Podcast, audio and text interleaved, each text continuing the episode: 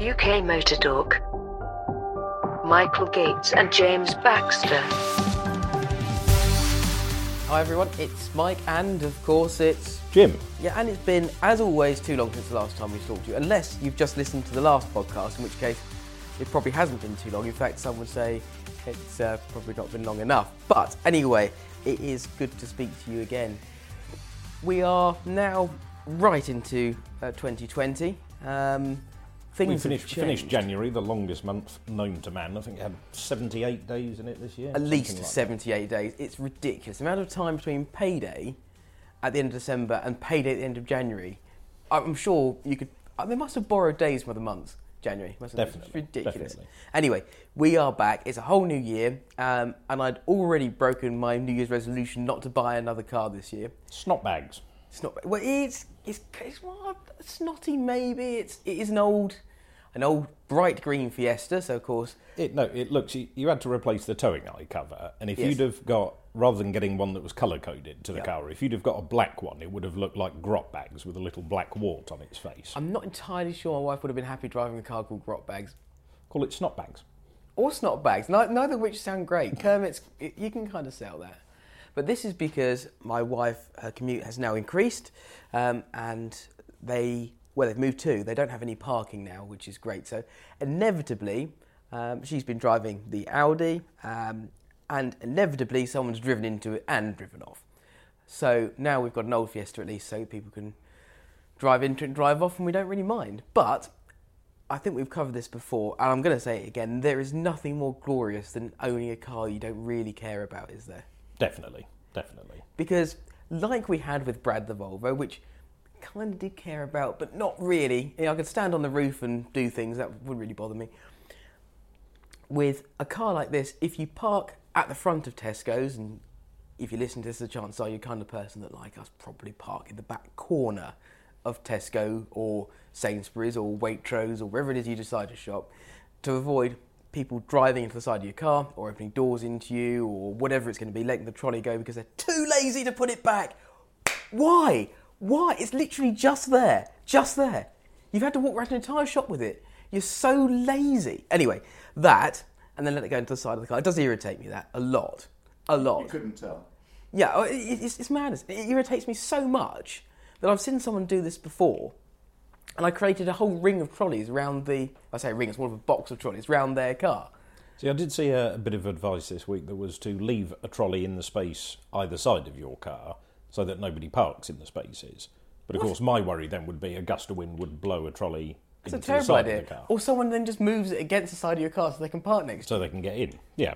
Well, Didn't that's, like that's that terrible. idea. But it's brilliant to be able to have a car that you can do this with. And so, although yes, I've had to spend literally some money on it and then some more money on it, I now have a car that is borderline safe, has a fresh MOT, and uh, yeah, we can use it for whatever and not really worry about it. And that's that is good news. And of course, with the uh, the government's sudden announcement that all cars are going to be electric by 2035, of course, you've done your bit and bought a green car. So I have gone green. yeah, yeah. If someone the says to you, government told you, you to go green, so you've gone green. Yeah, people people often say, "Say, Mike, what have you got in the fleet now? And have you got a green car?" The answer is yes. Very. Yes, very, very green. green. Yeah. Uh, so, speaking of which, 2035, all petrol and diesel cars will be banned. Was the headline, but banned from sale as new vehicles Yes. is the reality, isn't it? Um, thoughts? I think 2035 is Optimistic? maybe optimistic. I think the main the main thing will be the uh, the infrastructure as to whether that can keep up and the education of people and the the availability of them, being able to test drive, look at them in the real world, get some sound advice as to whether an electric car is right for you or not. But by 2035, you won't have a choice if you want to buy a brand new car. That is. Well, I'm a bit of a, a convert, as you know, to, to the electric power because I think they are generally pretty brilliant now. They are getting better and better and better. There are some still very boring, very humdrum electric vehicles like the Leaf, but then there are some very boring, very humdrum cars like Vauxhalls, Yes. um, for And example. Nissans. Nissans, yeah. So, yeah, they make some interesting cars, though, Nissan, don't they? GTR. Uh, yeah, I'm trying to think of Uh, yeah, I was struggling to think. well, they make They, they used to make some very interesting cars, Yeah. but mm, But they are making some very interesting electric cars now, and Teslas and such. The Model 3 is a, a proposition that people that have a, a 3 Series or um, you know, C class, something like maybe might want to look at because actually they're not too far off the same money now. But Way, way, way off on build quality, though. the- three is much better than the S. It has to be said. You would hope so. Well- it couldn't have been much worse, could it? No, this is true. I, th- I think the uh, the Model S was likened to an early '90s Daewoo, wasn't it? In terms of build quality, which is not what you'd expect. Bearing in mind it costs 11 million pounds. Well, it's character. You've got to have some character, haven't you? People worry about the character being lost from the engine, bits of trim falling off around you. That's yeah. Plus, the more than they're written off, the more that you can make into, um, you know, classic electric cars. Something, and we'll maybe come back to that later because I'm a, quite a fan of doing this to, to some classics. It has to be said. Electric drivetrains on classic cars are quite an interesting thing, but maybe we'll come back to that later on. The Taycan is what I want to talk about, really, because that is exciting. I, I, I think it's a really good looking thing. It's four doors, which is good, which means you can put people in the back, which is handy if you have children, Yeah, it's a very nice looking thing. and genuinely exciting.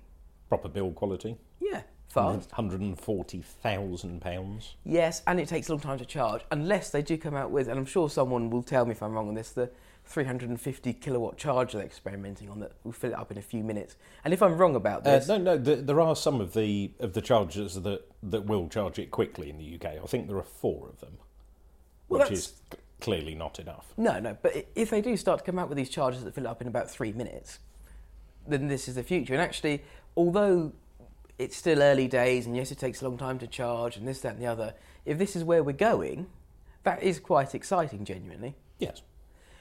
What do we feel about the ban on hybrid vehicles? See, I think that's less sensible because the uh, going hybrid, the move has been obviously the first hybrids were you know pathetic amounts of electricity in them, you know one kilowatt batteries and bits and pieces like that. Mm. Then a raft of six, seven, eight, nine kilowatt batteries. Then there were twenty kilowatt batteries, mm. and gradually the the hybrid is becoming more and more electric and less and less reliant on combustion. Yeah. So surely you just need that trend to continue, and the engine gets smaller and smaller and smaller and less important. The batteries get bigger and the motors get bigger. Okay, you take that to the nth degree, you end up with a full electric car. Yeah. But the beauty of a hybrid is if you want to drive from here to Scotland, then you just pour petrol in the side and keep going. But when you're doing local journeys, medium length journeys, I mean, just uh, as a quick rattle through, I think the Kuga that comes out in March, April time, that'll have a 30 odd mile range on electric, so that is more than enough for probably a good 50 60% of people for their daily commute all week Probably to use that, to yeah. Yeah. To, to use no petrol at all um, Same so the that 330e, I think, as well. The new one that's come out is a similar sort of range, yeah isn't it? very very similar so as the battery tech improves and you can end up with a bigger and bigger capacity battery in the same or smaller space then the hybrid works more it makes more and more sense um, without that range anxiety and with that okay it's an emergency or whatever, you can pour some petrol in the side of it. So if you're doing 90% of your annual mileage on electric and only using 10% petrol, well, surely that's a good thing. If you could click your fingers and reduce the UK's fuel use by 90%, that's a win, isn't it? Sure. Unless you're the government and you're taxing fuel. There'll be loads more tax, but what will happen is they'll have to start to tax the electricity, which is why every charging point that you have put in at home, there were bigger grants available or more incentive to go for the smart charger. They sell it to you on the basis of features that you can set a timer on it and set it to charge just before you leave and warm the car up, etc. But actually, the reality is it's to give reporting back through so that uh, the government can see how much of your electricity you've used to charge your car and therefore tax you on it, uh, or they'll do it through road tax. Mm, yeah, I think it's going to happen because if you look at more expensive electric cars, which obviously the ones that are interesting are, then you end up being hit for the showroom tax anyway, don't you? Because Yeah. if you buy a cheaper electric car, you get free road tax, but for the first is it five years, you get hit if you buy more than forty grand, you get hit. Know, but 500 everything, everything's Yeah. 140, 150 quid a year now, isn't it? everything petrol. And yeah, no, everything. Everything, everything, Everything. Everything, everything. Yeah, everything. Apart from the initial showroom tax bit. Yeah.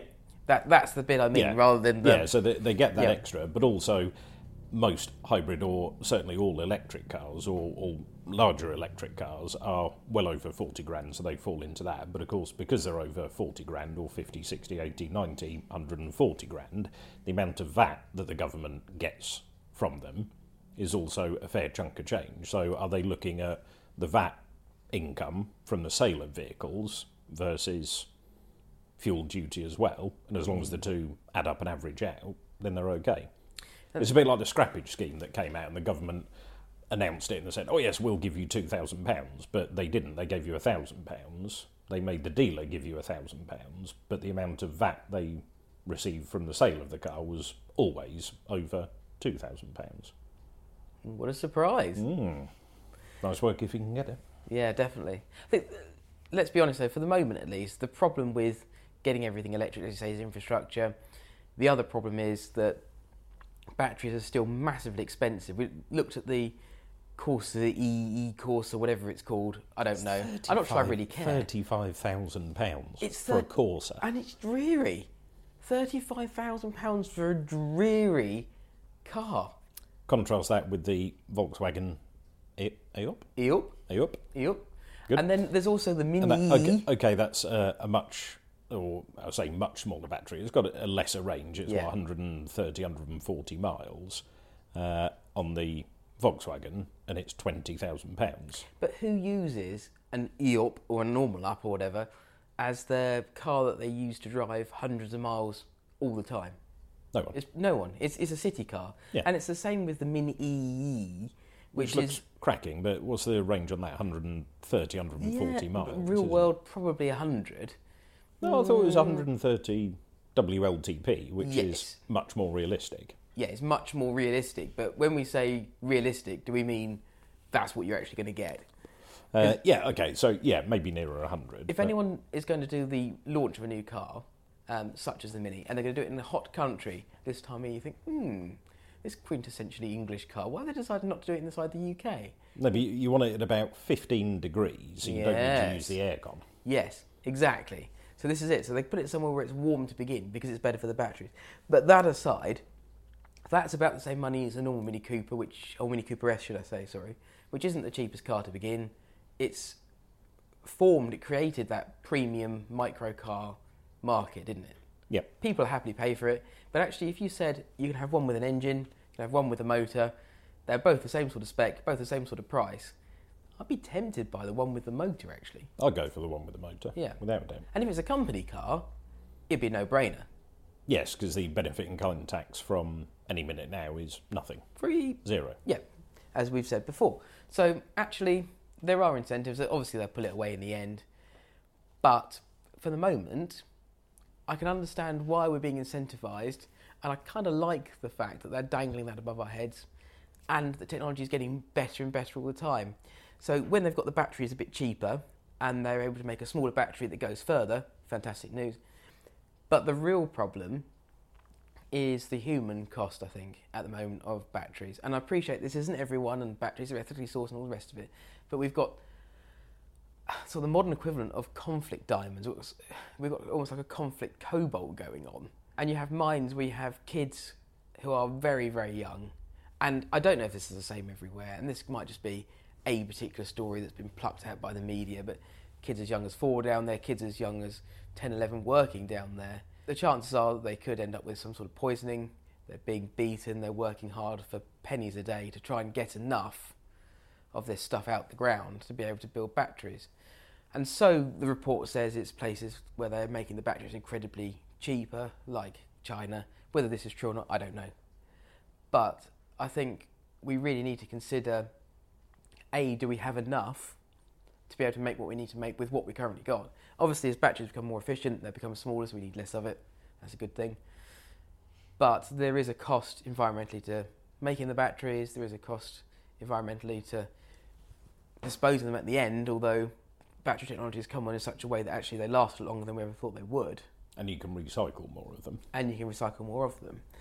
But actually, when there is a human cost, Mm. And uh, you could argue, well, this is the same for anything that someone wants in mass. So whenever there's a need for something, someone will always try and do it cheaper. And there'll always be people that will be either exploited or borderline willing to do it for that money because they have no other choice. Hmm.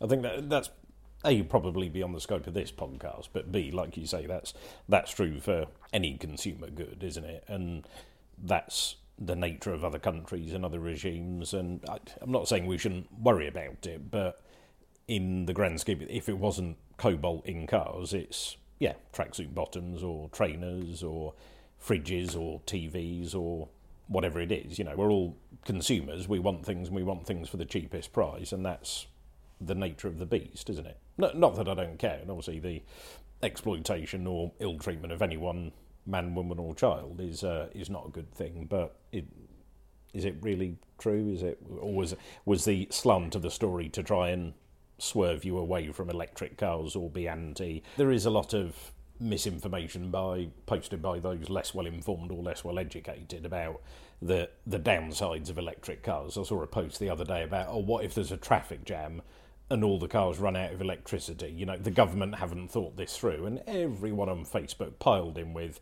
uh, "Oh yeah, everyone at the gov- in the government or at the government is thick because they haven't thought of this." And then somebody just quite happily posted, "Well, the electric heater in my car runs at this wattage. The battery is this, so I could sit there for 35 hours with the heater on full blast. Uh, my petrol car uses this much per hour, so I could sit there for less time. I think they could sit there for 17 hours on tick over, Yeah. uh, or 30 odd hours in the electric car, so it was nonsense. But it's very easy to dislike change or to hate change, isn't it? I think somebody Yeah. once said that if you want to make enemies, try and change something.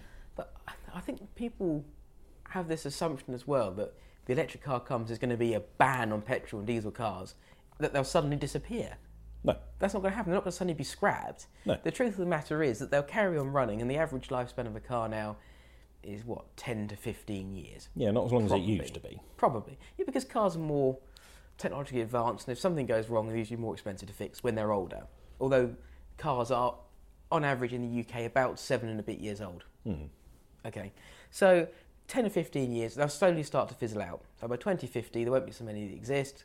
They'll probably be taxed more heavily because, obviously. But actually, those of us that are really into our cars and accept the fact that we want to drive something that's noisy, less clean, and probably slower than our daily electric drivers, because let's face it, most electric cars are hmm. really quick now, the, you know, the, the interesting ones. We're going to still have these cars. Yeah, There's no reason. yeah, you'll still be able to buy them used. No.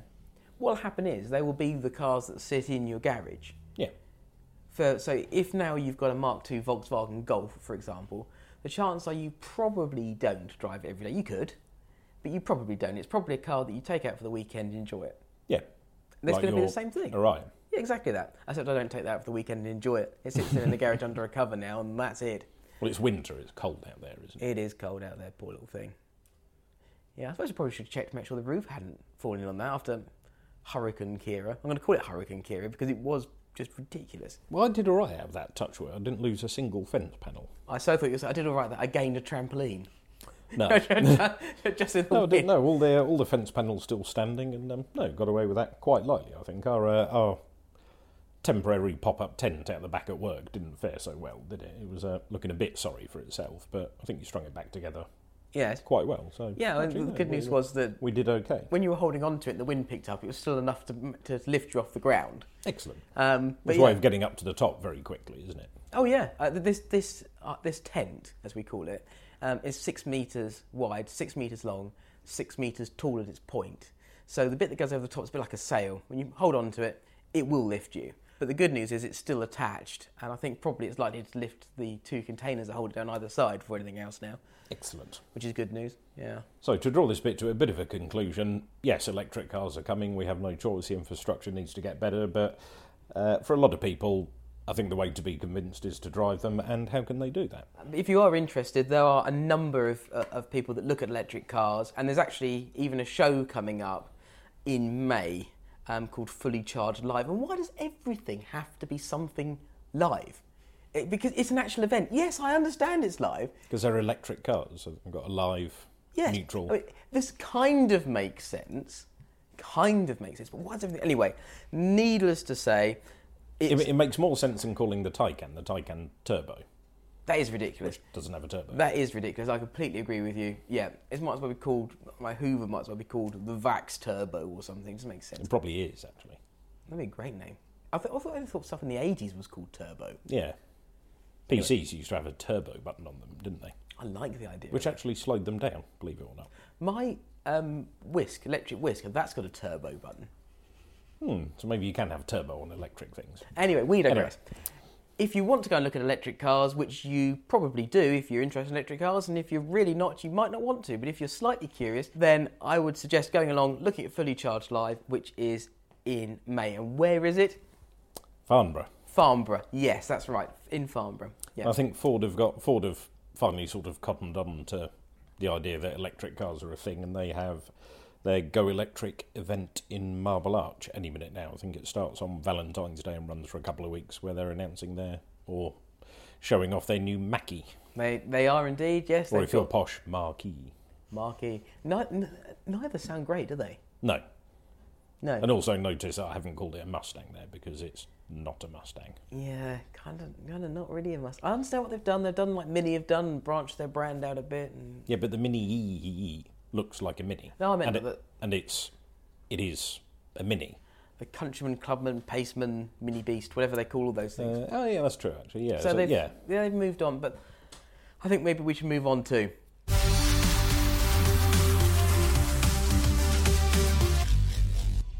Now, I think we should move on to Formula One because you are really interested in Formula One. Well, I was really excited for this week, because it's launch week or launch fortnight, and uh, all the teams launching their liveries, and they tease bits of the liveries or the cars, or they launch the livery a few days before the cars, etc. And so far, I've I've been a bit disappointed, if I'm honest. Um, the Red Bull was launched today. I don't know what I'm saying today because we can record this whenever. So the Red Bull was launched today, and uh, I'm sure you've seen pictures of that online, or you've seen pictures of last year's car online. And if you can spot the difference, then you have to be looking very, very closely indeed. I it didn't notice the difference at all. almost identical. A few sponsors have uh, changed position, a few sponsors have come and gone, but to all intents and purposes, it looks really, really similar. The Ferrari looks absolutely identical to last year. Is it red? It's red. It is red. Wow. It's matte red again, although the bit around the uh, the numbers is shiny, which is a bit peculiar. Uh, but no, it looks identical to last year. So uh, my kind of worry for this year is it's going to be a bit of a holding year. Everybody getting geared up for the new regulations in 2021, etc. Although in theory, after you've had lots of years of um, of stagnant regulations, then everybody catches up and everything gets a lot closer, which is when they rip up the rule book and, and redo everything again, so that one team steals a march on everyone and ends up in a dominant position for five or ten years, as has happened for the last twenty years. And there's one thing I'm obviously interested in uh, because we have a name in Formula One that's returning, which is, of course, Aston Martin.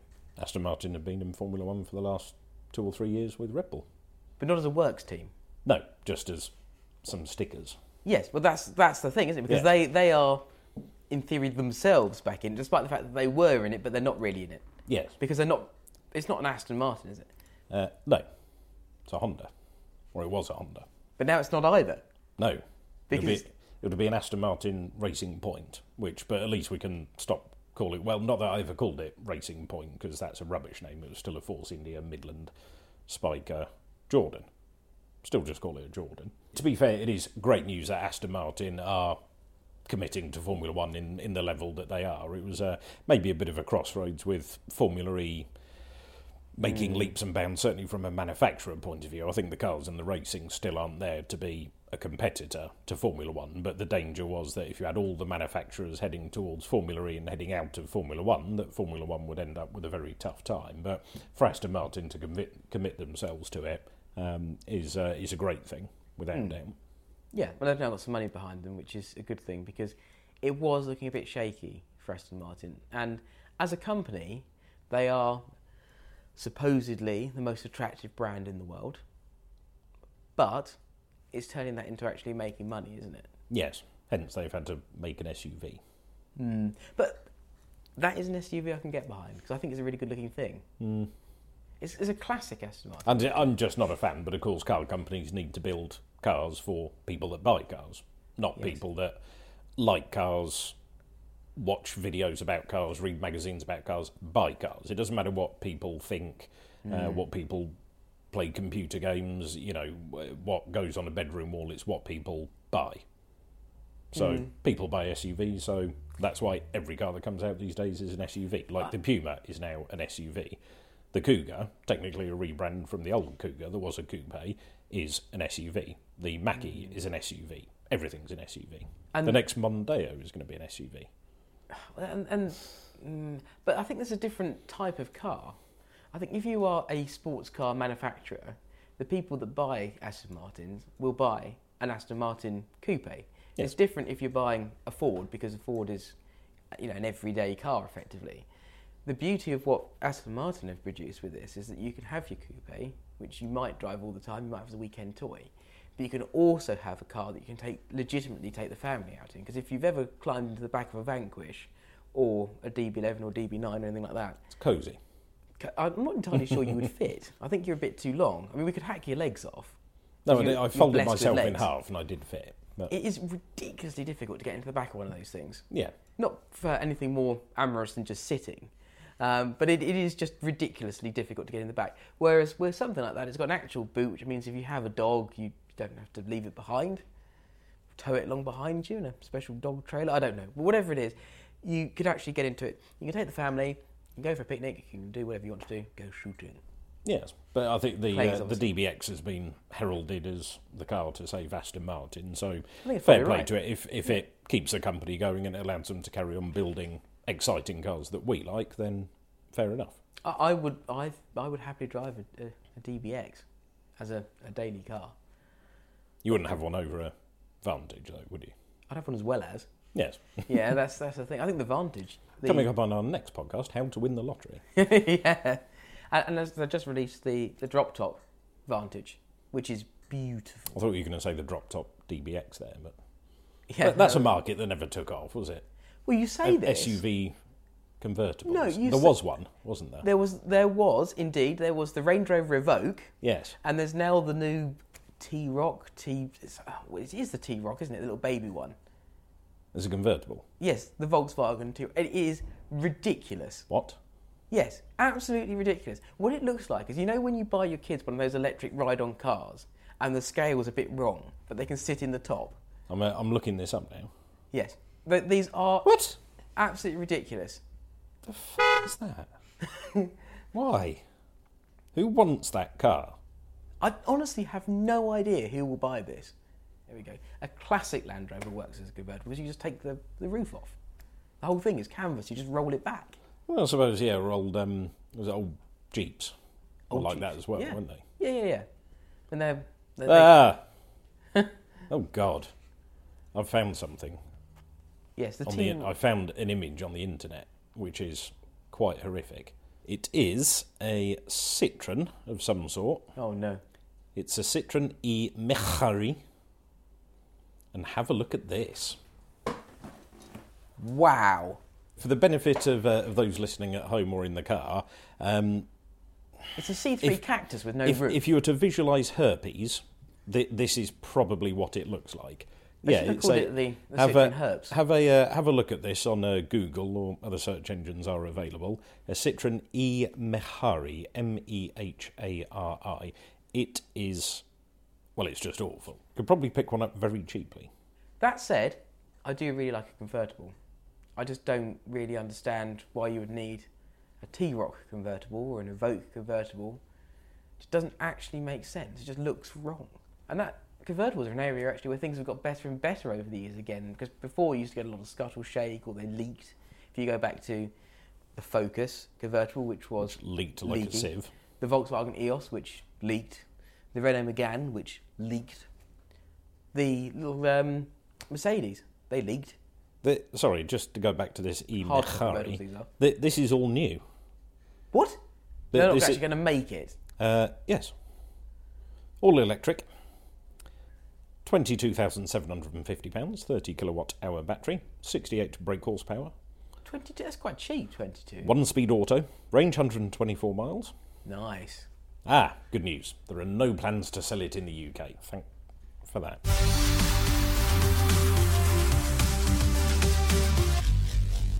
We were chatting the other day about racing legends. There are a few out there, and you've got the likes of Jackie Stewart, who's obviously still out there doing lots of bits and pieces. We haven't heard a lot from Stirling Moss lately. Oh, he's been poorly, hasn't he? He has been a bit poorly, but is obviously a legend and an absolute lad as well. I think that uh, goes without saying. Um, if you're interested in that, rather than us go into Stirling in great, great details, or say Sir Stirling, take a look at the website. We've got a great video on there. It's worth just having a look and learning a little bit more. Um, an absolute legend and a true gent. One good thing is that as it starts to warm up a bit, we're starting to look now towards car shows and events and what's happening in the year, and that includes several of our favourites like Goodwood, of course. So we've got Goodwood, Festival of Speed, and Revival, where we do get to see a lot of the racing legends, and you still get to sort of rub shoulders with them.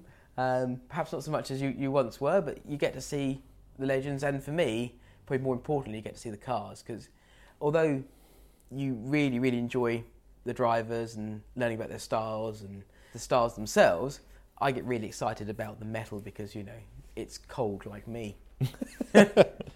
And the noise, the noise of V8s and Yes. V10s, V12s, etc. So Yes. the uh, the one good thing about electric cars, even if nothing else was good about them, is they might save motorsport. And we've spoken about this a lot, and we moan about this a lot, because you get what are frankly idiots moving in next to a racetrack that's been there a lot longer than them, and possibly a lot longer than they've been alive. They complain about the noise. Oh, people are racing.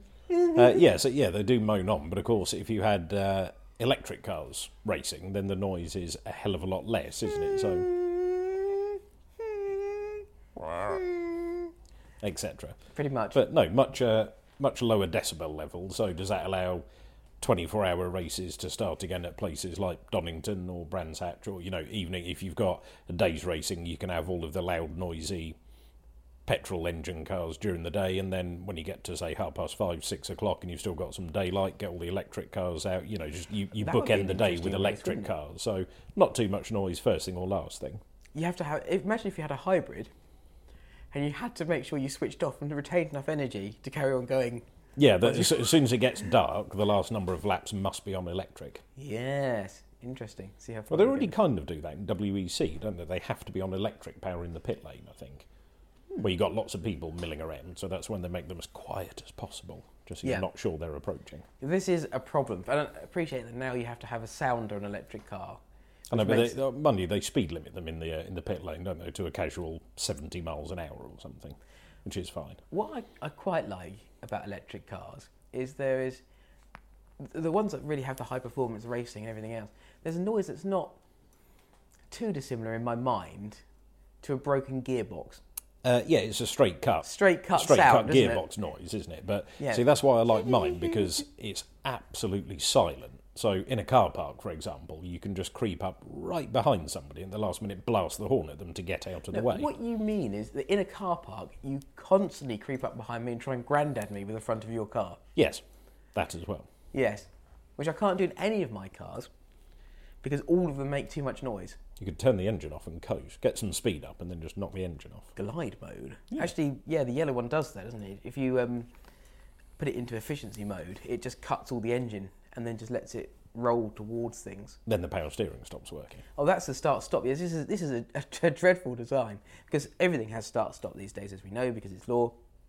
But as you approach a junction, um, the start stop kicks in as the car comes to a gra- gradual stop. But if you're on a slight bend, then the steering stops working as well. Um, so what happens is you then just career into the car either side of you, which is unfortunate. So yeah, that's that's that's been switched off on mine. Bit of a shame, really. So yeah, we've got um, on moving on from the subject of racing on to the subject of racing. We've got the British touring cars coming over the horizon again Yes. in a minute now, with uh, with some good news this week that uh, Smiley's got a drive for uh, for next year. I was um, after having parted ways with his previous team BTC, I was getting slightly worried because I was looking forward to seeing him on the grid again next year. So just that that limbo between leaving one team and joining another is always a worrying time for. Uh, well, I'm sure for him more than anyone else, but for fans Definitely. as well. And we we know that the drivers work really hard to actually get a seat. And I think we kind of assume that it's you know the, the heyday, glory days of racing, and these guys live celebrity lifestyles. But the truth of the matter is, a lot of them work other jobs or have other businesses or do you know, work long, long hours to be able to afford to get themselves in the seat. And some people on the grid are genuinely brilliant to talk to, and Chris is one of those. He's absolutely full of energy, isn't he? Just bounces up and down constantly, but a thoroughly nice guy. Uh, and I am very pleased to see him get a seat. I really am. I was looking at the news earlier, and I thought that Blundell was back in the BCC, but he's not, is he? No, Mark Blundell Motorsport Yeah. has joined the BTCCC. So he's in management now, yes, as sporting director. which is probably sensible considering what happened last year.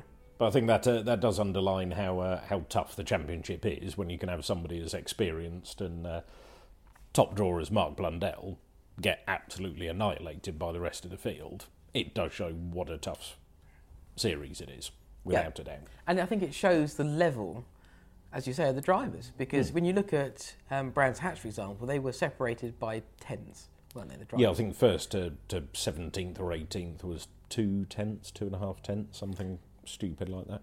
Yeah. Yeah, so if you're, if you're keen to uh, know more about the British Touring Cars, or indeed pop along, uh, try and get yourself along to Silverstone on the 17th of March, which is a uh, test day. It's uh, free, I believe, as well, isn't it? No charge to get in. Wander along, have a and look. as you know, when it comes to racing, tin top is, is really what I'm I'm interested in. So that's that's my thing. And definitely, if you want to watch an entertaining race based on what we saw last year, at the BCC, this should be good. Silverstone's a great circuit. It's a great set of drivers, great set of cars. I think, it's, yeah, definitely pop along.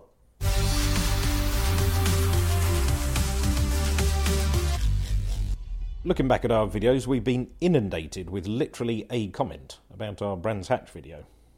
Yeah, and it makes a change for someone to leave a comment on the video rather than writing to us at UK Motor Talk PO Box something to send us a, a comment about it, which is great. So thank you from ST Rampo. Hi, and uh, thanks for ST listening. Rampo 500. on- ST Rampo 500. Sorry.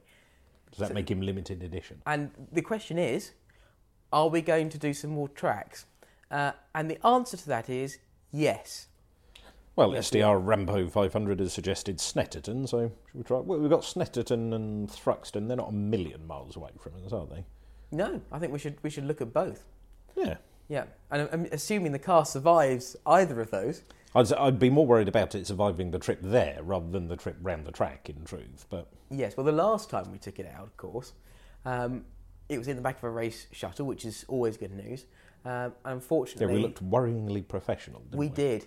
Uh, unfortunately, uh, it had a bit of a problem with one of its uh, wheels, Yes. uh, and that the tyre went bang. So we had to then use the uh, the race car to go to the tyre shop uh, because we had to jack the trailer up. We was attached to the back of the van to stop it from rolling down the paddock of Brands, which if you've ever been there, you'll know is rather helpfully a slope.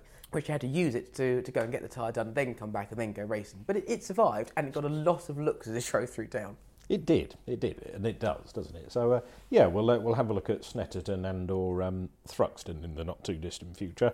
I think we can do a, uh, a bit of a sticker livery refresh, aren't we, for the new year? Yeah. Give her a good tidy up, bit of a polish. Yep. We've got some new wheels for it, some 15 inch wheels, so smaller, lighter. Yes. They need some new tyres on it because we've got there's there's a bit of a mixed bag on there at the moment. I think at least two of them are made out of solid plastic, from what I can tell. So we Yeah, could put if- those on the back, I suppose. That would be entertaining. If you remember what those slightly cheap but large plastic toys were, you know, ones you used to play in the sandpit as a kid. Yes. The sort of blow moulded tyres. That's Yeah. basically it. I mean, That's it's exactly what they feel like. Just, just to go out there, just to see what it's like. Because you've heard of hard compound, but these are just solid, Ultra hard. Ultra hard compound. Yeah, be great fun, I think. So yeah, keep an eye out on the website for uh, for a bit of a uh, livery refresh. We'll be doing that as and when the weather gets a bit warmer and we get Yeah. a spare five minutes. slash inclination because it is it is difficult and if like us you've had a project car that's been sat in the garage over winter you know that it's quite hard to get out there and motivate yourself to stand in the cold and go oh I need to do the spark plugs that'd be nice I need to change the oil that'd be great or my absolute favourite drive shaft CV boots Ugh.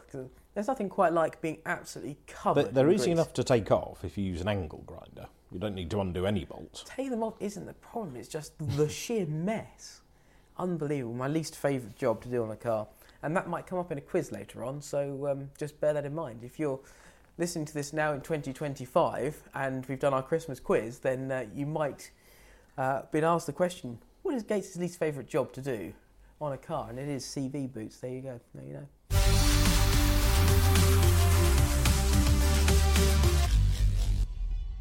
We're going to talk about SUVs What again? again, We and have to. yeah, I know. And Are any of them convertible? no, thank God, Good. we drove the new Puma, That's brilliant. us. And it is really good. That's a brilliant SUV. I Um, love SUVs. We like Fords generally because they're entertaining to drive. There are cars out there that are better quality, arguably. There are cars out there that are faster, but when it comes to a, a reasonably priced car that drives incredibly well, that's where they excel. And generally speaking, when you drive an SUV, like the old Kuga, it was a nice enough car, but it wasn't particularly exciting to drive, in my mind.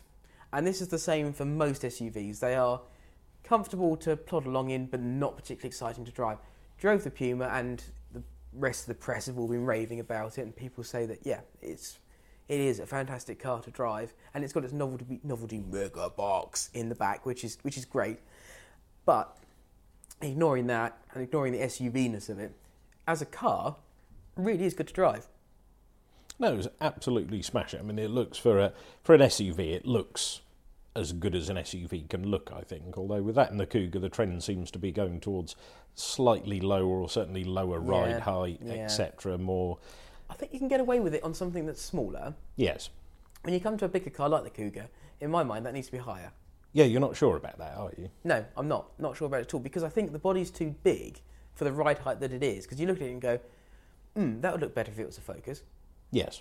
Yeah. Normally, it's, it would look better lowered. The whole thing lowered. Lower the Yeah. car. Lower the roof line. Yeah. And I think the moment you start doing that, and we drove an electric one of these the other day, or a, a PHEV one of these, and you see the battery hanging out underneath it as well, you think, that is really low now.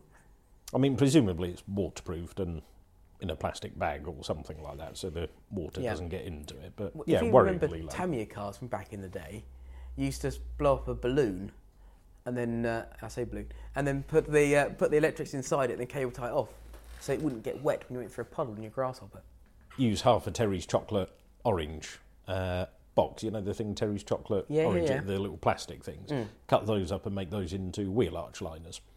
That's a good idea. And actually, Tamiya have released an I think um, I could be entirely wrong an XV chassis which is designed just for rallying, and they're doing one with longer shocks now. So if you're into your RCs, See, that's the one I had for my XV? first RC car. It was a, no a TA02, but it had longer Shocks. shocks, longer dampers on it. Yeah. and it was a Repsol Escort. That's cool. RSW I've really, car. really badly, really badly, have always wanted one of those. And Well, we, we, we'll do our best with our livery. yes, Just just giving you a sneak peek as to the new livery on the uh, on the track car there. but this new one has all enclosed internals, so you can actually take it through snow and bits of water and puddles and things in it. Happy days. Yeah, and it has proper wheel arches, which I think is really cool. Um, look for a full review of that soon. Uh, I when I, couldn't believe that you two could talk more anoraki about cars, but you've moved on to RC ones, and that's suddenly the bigger anoraks. Oh yes. yes, yes, they're a bit geeky, but do you know what? I don't really care because I really like them. Do, do you think that's why we like electric cars? Maybe. Because for us, our first ever cars were electric, weren't they? Yeah, they were. Yeah. Yeah, and actually, well, they apart had that, the they had that cars, wonderful whine as well because they all had straight cut gears. My first Tamiya car was a BTCC Mondeo, FF01 chassis. Ah, front wheel drive, jobby. Front wheel drive, motor over the front, and it used to kick the back end round. Really good fun to drive. Yeah, see, I like the TA02, because you could take the prop shaft out and just make it rear wheel drive only, which made it hilarious. Yes, and moved on and a Mini, and then obviously, and then went on to Evo chassis. Mm, those are the ones. I think we need to get back into this. I think we do. I think we need to have a UK motor talk office rally. I think we could we could What, peg in, out in here? indoors. I think what we need to do is peg out a track, and then we should have a timed. We could do it in the workshop in the car park. We'll be able to get up to more speed there. I have done this before, so Chuck a bit of oil and water down in the workshop to have a, a slippy bit. Yes, well, some years ago, I worked at a place that had two workshops separated by a car park. but the, the the workshop floor was painted, and it was hilarious because you just there was just no control. It was just massive, massive understeer or massive, massive oversteer. So you could just do basically just keep doing loops until you got back outside and picked up the traction, hooned it along the car park, skidded round again and back out. It's superb fun. I like the sound of this. Me too. Let's make that happen.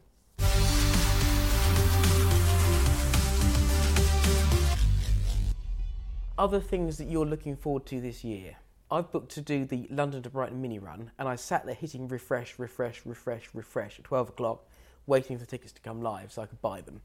And then I realised it wasn't working, so I went to another browser, which was really exciting. Uh, and I, I was getting rather nervous I was going to miss it. But I have now got tickets for London to Brighton, so I'm excited to do that Excellent. which is on the 17th of May. So hopefully it'll be a bit warmer because it's freezing today. So, as well as looking forward to the Goodwood revival, if uh, if older cars are your thing, but maybe getting dressed up isn't quite so much your thing, uh, we've also got the Silverstone Classic coming up, haven't we? And I think the uh, the launch of that is on the 29th of April, uh, and the actual event itself is It's at the end of July. The Silverstone Classic's on the 31st of July until the 2nd of August, but you can win tickets now if you go to the website um, and enter your details. and what is the website? Https colon forward slash forward slash www.silverstoneclassic.com Perfect. silverstoneclassic.com being the bit where you can enter a, a competition to win tickets VIP tickets no less uh, in aid of uh, Alzheimer's research. Great charity, good cause. yes definitely. So do that. And we joke about many many things but actually that is something that's really worth doing. And if you're a petrol head then you're going to love it. So do it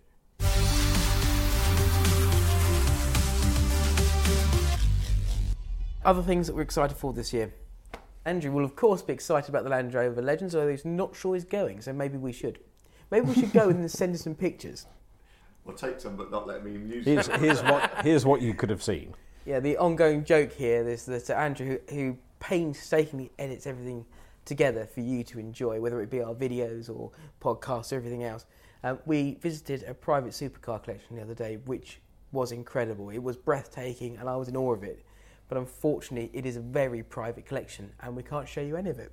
Well, I uh, yeah, I just left feeling I don't know shell shocked. I think I was just I couldn't Yeah, believe that collection of cars was yeah. that close to us and If you can think of a supercar that you would want to own today now that's been produced in the last few years, it was probably in this collection.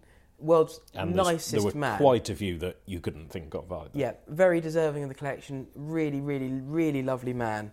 But uh, honestly, I was stood there and I was holding the door uh, and as I started to lower it back down, I realised that it was probably worth more than my house. So at that point, it, it suddenly became very real. I wanted to stand back, put my hands behind my back, so I didn't touch anything. Yeah, we, I mean, when you walked into the first garage, which you know we'd walked through his house and had a cuppa and had a chat and everything, then wandered through to the first garage. Yeah. Oh, nice and connect, you know, attached to the house, very nice, very sensible. Oh, but don't don't trip over the. If you fell down the stairs walking down, you'd go nose first into it. I think next to that was a. Was that his the main garage? I think, and then next to that was a.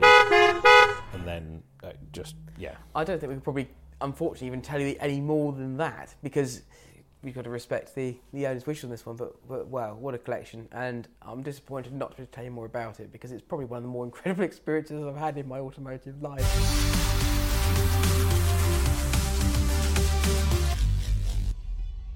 Escort Cosworth, of course, was a hero of rallying when we were kids. And the Subarus, of course, Colin McRae, then the Focus and everything else that goes with it.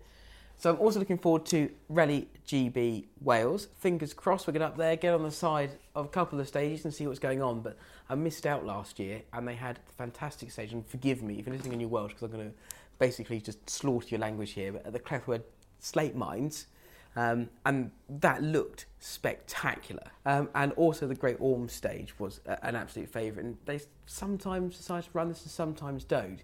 That was brilliant. I went a couple of years ago and watched. It wasn't so brilliant for the person because it was really, really windy and they closed it to all but uh, residents. But the portaloos are at the top of the cliff, oh god, one of those blew over during one of the stages. with somebody in it. Well, I don't really know. Um, Oh, but there I not. there was someone covered in something blue running away, so I Oh, can only no. assume.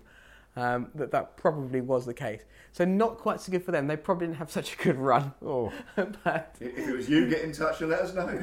yes, write to us at UK Yes. Motor Talk, PO Yes. Box 12. indeed. If that was you, please do write to us at UK Motors PO Box, whatever it is. But genuinely, that that is spectacular to watch because there's no other sport quite like rallying because rally drivers, as we know, are superhuman. They are insane. They are. If you ever get to watch just, and there are a few of these on YouTube now. If you just Google onboard dash cam or onboard cam footage from a rally driver and you just watch them just dead ahead, how anyone can react that fast, and how also someone can sit in the passenger seat without pooing themselves, is beyond me. Reading some gibberish. Yes, absolutely. But there we go. If Colin McRae Rally has taught us anything uh, on the PlayStation, I- I had the PlayStation. Did you have the PlayStation? I had a PlayStation. There you go, Colin McRae Rally on the PlayStation. Um, has taught us anything. It, it is that, yeah, you, you do need to be very good. And also how to drive on slippery surfaces. Useful. Yeah, useful advice. So, to wrap this podcast up, I think we can take one thing away, and if you haven't, make sure you play Colin McRae Rally on the PlayStation if you can find both a PlayStation and a copy of the disc. Because I don't Well, I had Colin McRae rally on the iPad. Did they- you? Yes. did you? Yeah. But did they, it go rate 50 maybe? Uh, When you went round yes, the corners? it did. That's amazing. Uh, but unfortunately, when iOS got updated, Codemasters didn't update it. Despite the fact I'd paid for it, I think it was two or three quid, or maybe even a fiver. I'd paid for it, downloaded it, was playing it. iOS updated, and they just didn't update it. That is outrageous. Very irritating. Really outrageous. I better check make sure my crystal maze is still working. and on that note, I guess it is time to say goodbye um, because we have talked about many things, and uh, all of them I'm sure are entirely useful and interesting to you. And if they are or aren't, make sure you write to us or don't write to us, either way. But we do look forward to seeing you. I say seeing you, we can't actually see you, but we do look forward to chatting literally at you uh, next time. So thank you, take care, and we will catch you next time. Thank you for listening. Cheers. Bye. UK Motor Talk, a first take media production.